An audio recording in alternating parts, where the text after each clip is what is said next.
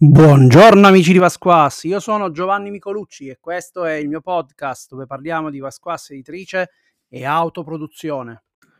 Innanzitutto ciao ragazzi, siamo arrivati al 24 agosto, in questo momento ci sono la bellezza di 33 gradi, il mio tunnel carpale inizia a rifunzionare e vi posso dire che questa opera l'ho scritta al 75% sul mio telefonino. Già, l'ho scritta dal telefonino con una mano e piano piano. Ho impiegato diverse settimane, sono partito ovviamente da un testo già di base scritto veramente bene e ovviamente oggi vi parlerò di Opera Deorum. Faccio fatica a chiamarlo in questo modo perché ovviamente sono abituato a chiamarlo come Deus Opera. Io eh, non so se chi mi segue si ricorda di questo gioco. So, ho scoperto, per esempio, che con, ho fatto amicizia con un grande amico che si chiama Lorenzo proprio grazie a questo gioco di ruolo. È stato il primo gioco di ruolo Pasquas che ha giocato e lo giocò con me, con Girolamo e se non mi ricordo bene anche il buon Daniele. E vi parlo ormai di uh, molti anni fa perché Deus Sopra, prima edizione, è uscito nel 2013 vi posso anche dire quando ho fatto l'ultima sessione, perché mantenevo un diario sulle sessioni che facevo del sopra di una campagna che è durata tantissimo. E l'ultima sessione che ho fatto di Deo Sopra e l'ho fatta verso la fine del 2013, quindi vi parlo di dicembre 2013 e probabilmente non ho proprio appuntato le prime sessioni del 2014. Quindi questo è il periodo temporale in cui questo gioco è uscito. Perché questo gioco di ruolo è importante per Vasquas? Perché lo è per me e perché potrebbe essere un gioco che amerete tantissimo. Ci sono tantissimi buoni motivi per cui eh, potreste prendere eh, questo gioco di ruolo. Iniziamo col fatto di, di, dirvi che questo gioco di ruolo è ispirato da due dei miei giochi di ruolo preferiti di sempre, proprio di quelli che io considero nella top list di quelli che io considero uh, al 100% um, i primi giochi che uh, volevo, diciamo, assolutamente giocare, che mi hanno iniziato ad aprire la mente su alcune tematiche. In particolare vi parlo di Microscope e vi parlo di Archipelago 3. Microsoft è uscito in Italia, se riuscite a procurarlo, non l'avete mai giocato, non l'avete mai letto, ovviamente è da fare. Archipelago addirittura è gratuito. Entrambi, a mio avviso, hanno avuto un'importanza enorme nello sviluppo che poi ho fatto di, uh, di Deus Opera di prima edizione. Ovviamente non c'è solo questa come ispirazione, l'ispirazione è venuta anche da altri titoli scritti da me, l'ispirazione è venuta da avventure in prima serata, l'ispirazione è venuta da tanti giochi di ruolo che nel tempo mi hanno uh, formato uh, sia come giocatore che come autore e grazie alla fusione di tutte queste idee ho lavorato a un sistema che appunto si chiama Experience Engine. Perché si chiama Experience Engine? Perché è un gioco che uh, prova a sfruttare gli elementi introdotti dagli altri giocatori per costruirci sopra, semplificando notevolmente la creazione di racconti, quindi ascoltatemi bene mentre ve ne parlo, di racconti e appunto di quello che poi sono le vicende dei personaggi che andrete a giocare e a vivere. Perché vi ho parlato di racconti? Perché l'Experience Engine ha uno scopo mh, leggermente diverso eh, di farvi giocare i personaggi, diciamo, in prima persona. Il suo scopo è quello di creare un racconto a più mani, è un gioco di ruolo assolutamente, ci saranno delle situazioni nelle quali potrete interpretare direttamente i singoli personaggi e giocare, diciamo, in un formato che vi potrà ricordare una sessione al gioco di ruolo normale, ma ci saranno molti momenti nei quali racconterete queste vicende da un punto di vista diverso, dal punto di vista di una divinità che interpreterete in quel mondo che sta guardando un eroe, Ecco che questa cosa è il modo per raccontare un pochino tutte le vicende di questi personaggi e questa diciamo dualità e possibilità che vi permette un, un attimo di cambiare diciamo l'inquadratura dalle telecamere passando dall'alto dell'Olimpo fino agli occhi dei singoli personaggi è la forza di questo, di questo gioco. Nella seconda edizione questi elementi sono stati enfatizzati tantissimo perché ovviamente Deus Opera è un gioco che abbiamo giocato tantissimo. Personalmente credo di averci fatto una campagna di più di un anno e posso dirvi di aver avuto una campagna online, quindi giocata online, giocavamo su Meet, dove sono passate talmente tante persone che faccio fatica addirittura a ricordarmene tutte. E anzi, non mi ricordavo nemmeno del mio amico Lorenzo che mi aveva aiutato addirittura a fare una revisione del manuale e era stato uno dei primi probabilmente a provarlo con Girolamo, che saluto, e il buon Daniele. E ragazzi, eh, questa è la, la verità dei fatti. Quindi questo è Deus Opera. Quali tipi di storie potete giocare? Ragazzi, io ci ho giocato da Firefly al Signore degli Anelli a ambientazioni mitologiche, ambientazioni orrene, ambientazioni di qualsiasi tipo, purché ci sia l'esistenza del Dio come figura. Ora, gli eroi possono non essere a conoscenza del Dio, quindi questo è possibile, però ci deve essere un pantheon, ci devono essere delle entità ultraterrene eh, che appunto guardano le vicende di questi personaggi e assistono alle vicende di questi personaggi. La struttura del gioco eh, prevede tre principali ruoli. Il primo ruolo è quello del regista, poi c'è il ruolo del produttore e gli altri giocatori in quella specifica scena saranno i fan.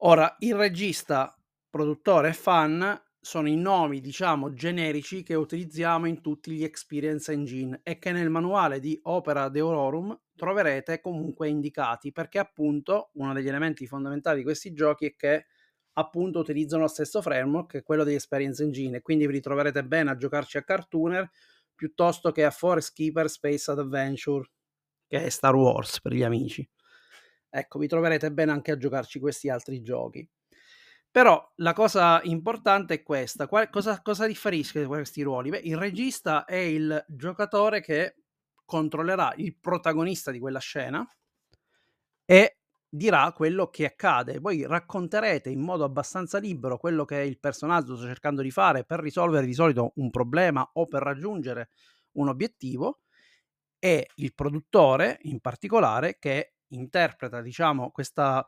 opposizione cosa farà? Quando narrate qualcosa che a lui non sta bene o che comunque sta andando troppo liscia o che va a interferire con i piani degli altri personaggi presenti in scena e che magari sono contrari, scatenerà dei conflitti.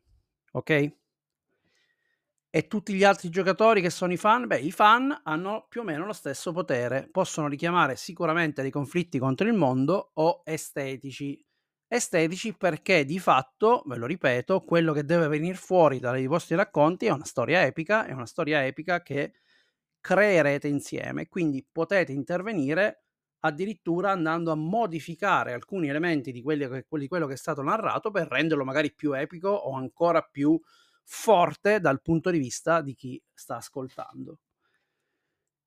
La bellezza di questo sistema è che tutti i giocatori saranno completamente immersi nella, nella storia, soprattutto dal punto di vista dell'attenzione. È chiaro che tutti quando giocano dovrebbero stare attenti, ma in questo caso è fondamentale che siate attenti perché tutti quanti avete un ruolo, tutti quanti avete una qualcosa che dovete portare in gioco e che potete portare in gioco. Questa diciamo è la struttura. Poi nel, nel, nel, nel gioco di ruolo Opera Deorum che cosa succede? Succede che uno di questi giocatori, il regista, sarà una divinità benevola. Ma che significa divinità benevola? Ragazzi, sì, è una divinità benevola, attenzione, nei confronti dell'eroe. Quindi è qualcuno che per qualche motivo ha preso sotto la sua ala protettiva questo eroe. Quindi questo è il, il, diciamo, il lato diciamo, della, della, divinità benevola. Dall'altro lato ci sarà una divinità manevola nel mano del eh, del produttore che appunto diventerà questa divinità malevola sempre nei confronti dell'eroe, ok?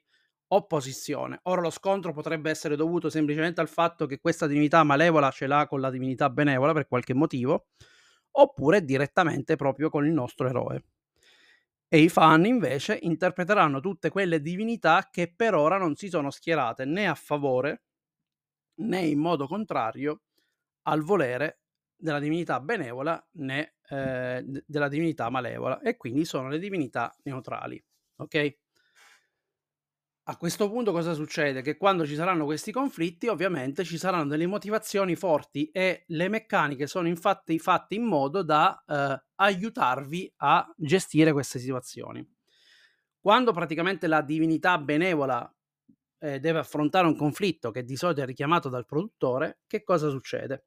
Che dovrà lanciare i dadi. Si lanciano due dadi da 6, in base al risultato di questi dadi si otterrà un grado di successo Qui non cambia niente dalle meccaniche originali del gioco. E una volta che in base al tipo di grado di successo ci saranno diverse situazioni che si vanno a creare. Nel caso di un, eh, eh, di un successo completo, quindi ottiene esattamente quello che voleva il regista, il regista potrà andare tranquillamente avanti nella narrazione perché e dire come ovviamente porta avanti quello che sta cercando di ottenere liberamente. Nel caso in cui le cose non vanno bene, e per esempio con un successo parziale, ecco che intervengono i fan. I fan cosa faranno? Creeranno delle varianti di quello che sta per succedere, in base ovviamente alla divinità che stanno interpretando e cercando di mediare l'idea data dal eh, regista con quella del produttore. Tutti i fan faranno questa cosa e poi il regista andrà a scegliere una di queste soluzioni.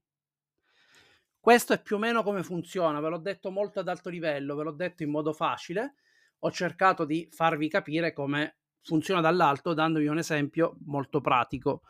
Chiaramente poi nel manuale ragazzi di questi esempi li troverete, c'è il famoso esempio su Xantis che abbiamo giocato con eh, le meccaniche di Deus Opera che trovate in fondo al manuale, che è stato aggiornato con il nuovo diciamo, linguaggio e chiaramente vi darà proprio un'idea perfetta di come si fa a giocare, ma meccanicamente è estremamente facile e tutto ciò che vi sto raccontando lo farete con una facilità disarmante, perché anche creare le varianti è estremamente semplice, perché dovrete semplicemente partire dall'idea che ha avuto il, il regista, dall'idea che aveva il produttore come controparte, fondere le due idee dandogli una vostra impronta e poi il, eh, il regista andrà a scegliere quella che secondo lui ha più senso eh, da portare avanti.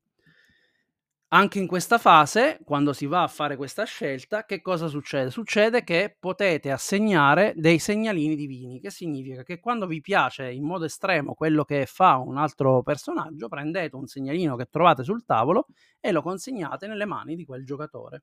Il segnalino divino può rimanere in mano, o può essere utilizzato per modificare ad esempio le prove, svantaggiare alcune prove e fare altre cose, ad esempio leggendo alcuni personaggi secondari a eroi principali.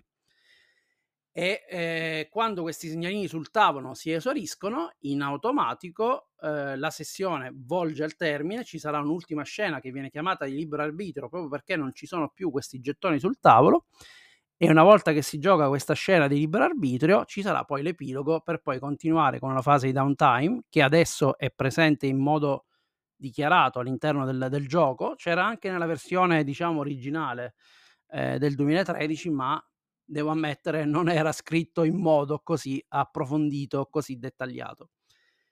E dette queste cose che vi ho appena raccontato dette queste cose fondamentali che, eh, che vi ho detto vi ho praticamente presentato in buona parte il core di Deus Opera, o meglio di Opera Deorum. È difficile chiamarlo con il nome nuovo. E sono estremamente contento di essere riuscito a portarvelo. Ci ho messo un tempo biblico perché vi posso dire che il testo completo ce l'avevamo dal 2019 perché c'è stato un ragazzo che si chiama Ivan che me l'aveva corretto e inviato purtroppo nel periodo in cui ero scomparso e la sua correzione non si era limitata a fare questo, ma aveva creato un, una serie di commenti che potevano aiutare, diciamo, questo manuale a migliorare. E io non ho fatto altro che esplodere ogni sua idea e richiesta, ovviamente portarci anche la mia esperienza attuale con, con i giochi. E il risultato finale, ovviamente, è il nostro gioco e il nostro opera di Orum di oggi.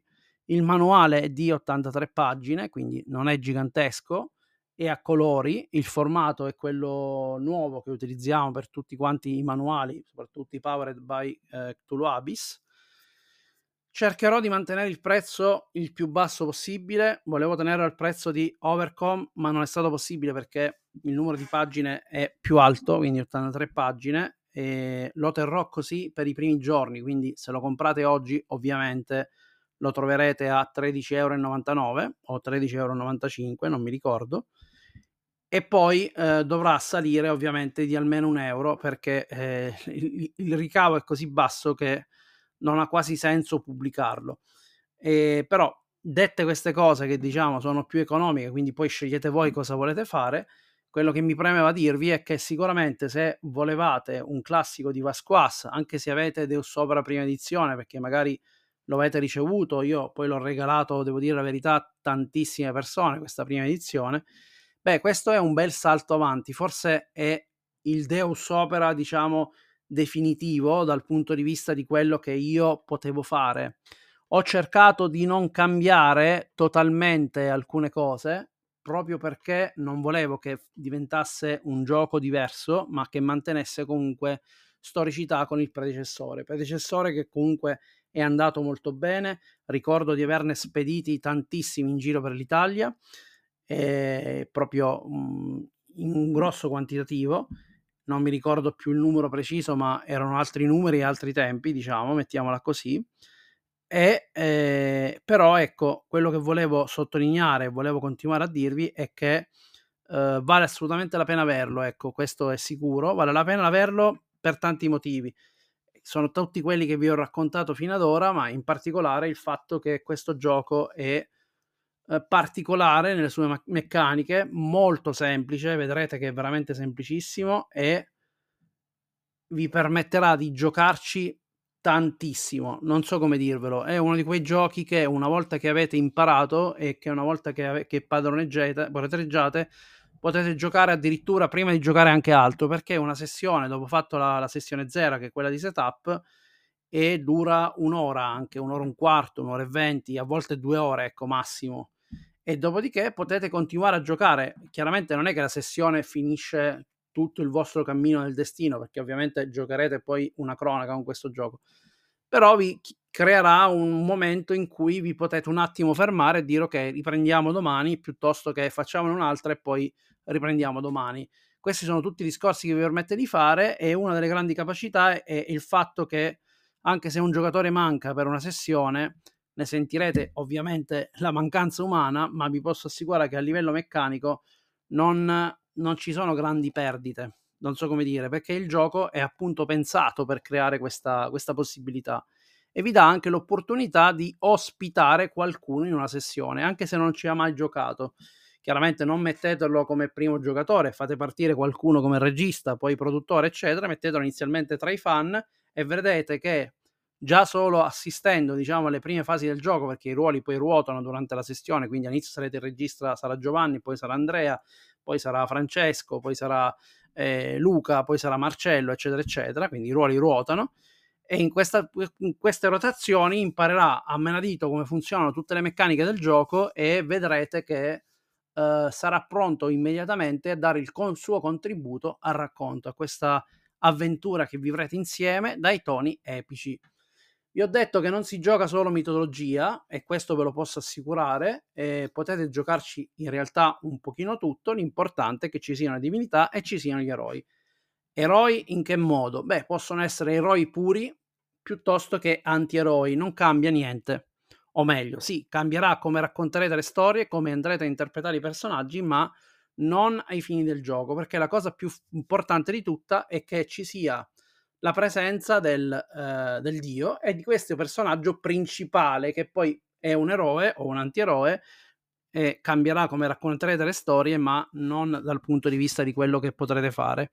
Vedrete che eh, sono entrambi giocabili. Non aggiungo altro, penso di aver fatto diciamo tutto il possibile per uh, parlarvi di, uh, di Deus Opera e soprattutto della nuova edizione che si chiama Opera Deorum, mi devo abituare non so nemmeno come si, si pronuncia. E eh, detto questo, ovviamente lo trovate su Amazon. Eh, una volta che l'avete acquistato, richiedetemi il digitale e eh, ve lo invierò come sempre eh, in digitale. E poi eh, mi raccomando, provatelo, giocateci, leggetelo, studiatelo e e aggiungete, diciamo, alla vostra collezione di giochi un gioco, secondo me, importante per conoscere la storia di Vasquaz e per vedere anche dove siamo arrivati oggi.